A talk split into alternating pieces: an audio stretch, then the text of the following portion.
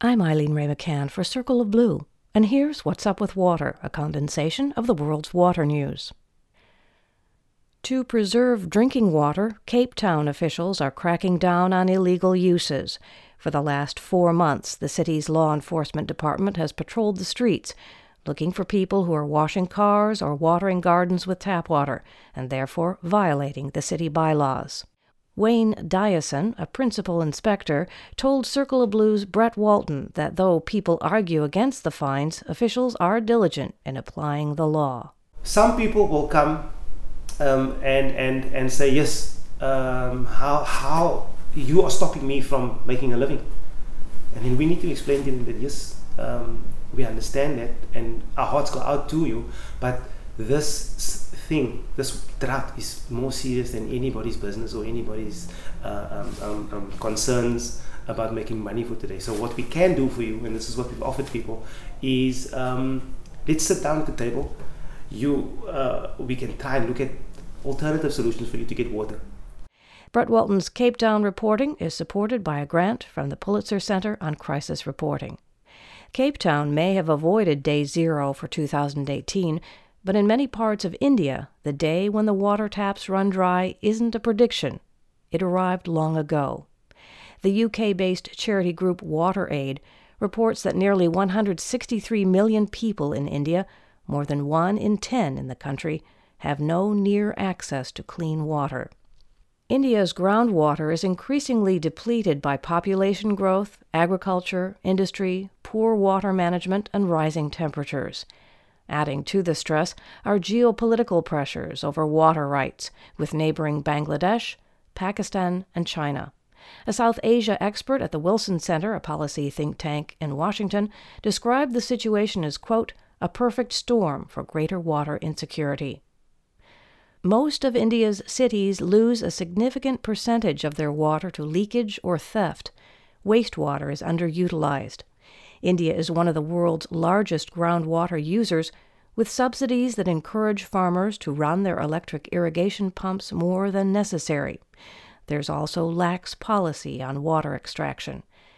The Center for Science and the Environment, a research and advocacy group in New Delhi, said that, quote, day zeros are inevitable unless cities push for judicious use of water, including rainwater harvesting and reuse of wastewater as well as more efficient irrigation and regulation of tube wells. Ethiopia is preparing to fill the reservoir behind its new Grand Renaissance Dam, built on a tributary of the Nile. The $4 billion project may start receiving water as soon as this year, and the effects on Egypt could be immense, depending on how fast the reservoir is filled. Farmers downstream in the Nile Delta rely on the river for crop irrigation that feeds Egypt's growing population. President Abdul Fattah el Sisi has put Egypt's claim to the Nile at the top of his agenda, and authorities are enforcing long ignored restrictions on growing water intensive rice. Traders say it's likely that next year Egypt will have to import rice instead of being a major exporter. An Egyptian official said the Ethiopian dam has opened the door for more awareness of water scarcity and that Egypt has long needed to review its water allocation policy. Egypt identifies with the Nile, but the river and its tributaries flow through 10 countries.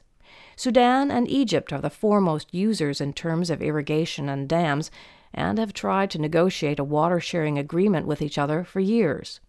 With the dam, Ethiopia is now a player at the table. It intends to become Africa's largest power source, bringing electricity to tens of millions of people for the first time. Egypt, Sudan, and Ethiopia began talks earlier this month, but they stalled over technical issues. Egypt wants assurances that the dam will not affect the flow of the Nile, but that depends on how fast Ethiopia fills the reservoir. Ethiopia wants to do it in as little as three years, while Egypt is advocating seven to ten years. One expert suggests that the three year plan could destroy 51% of Egypt's farmland. The United Nations Food and Agriculture Organization called for an urgent and massive response for Egypt's food security.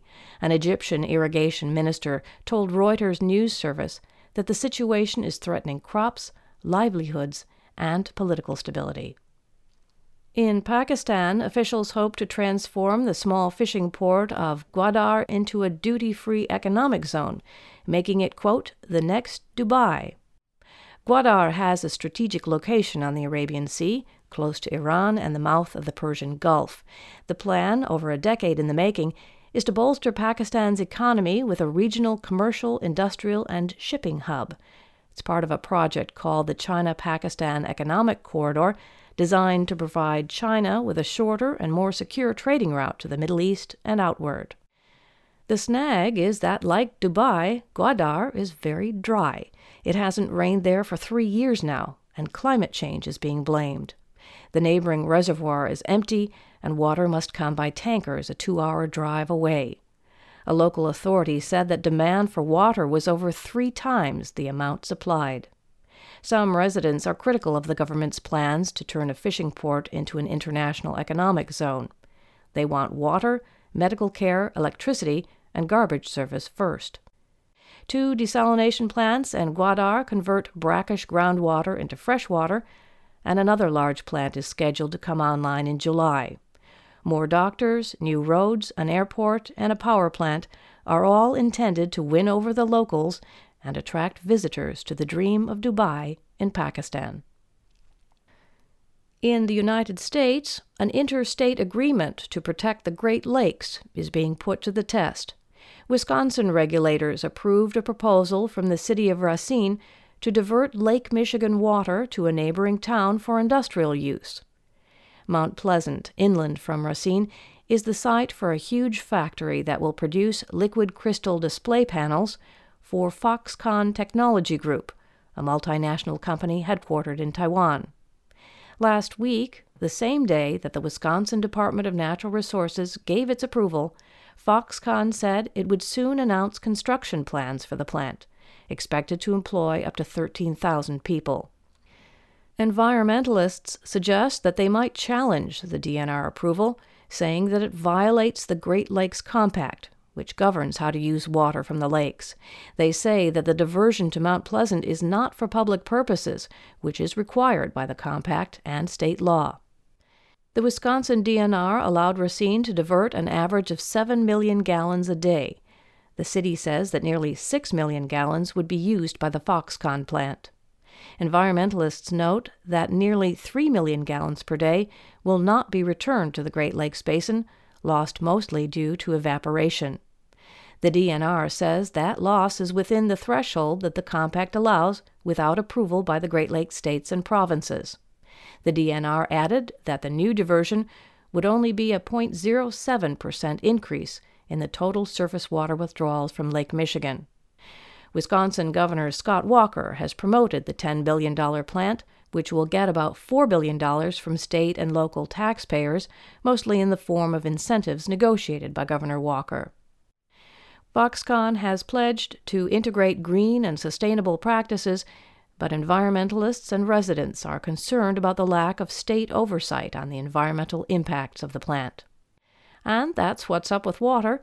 We'd like to share what's up where you are. Tweet us with your water news at Circle of Blue hashtag What's Up with Water.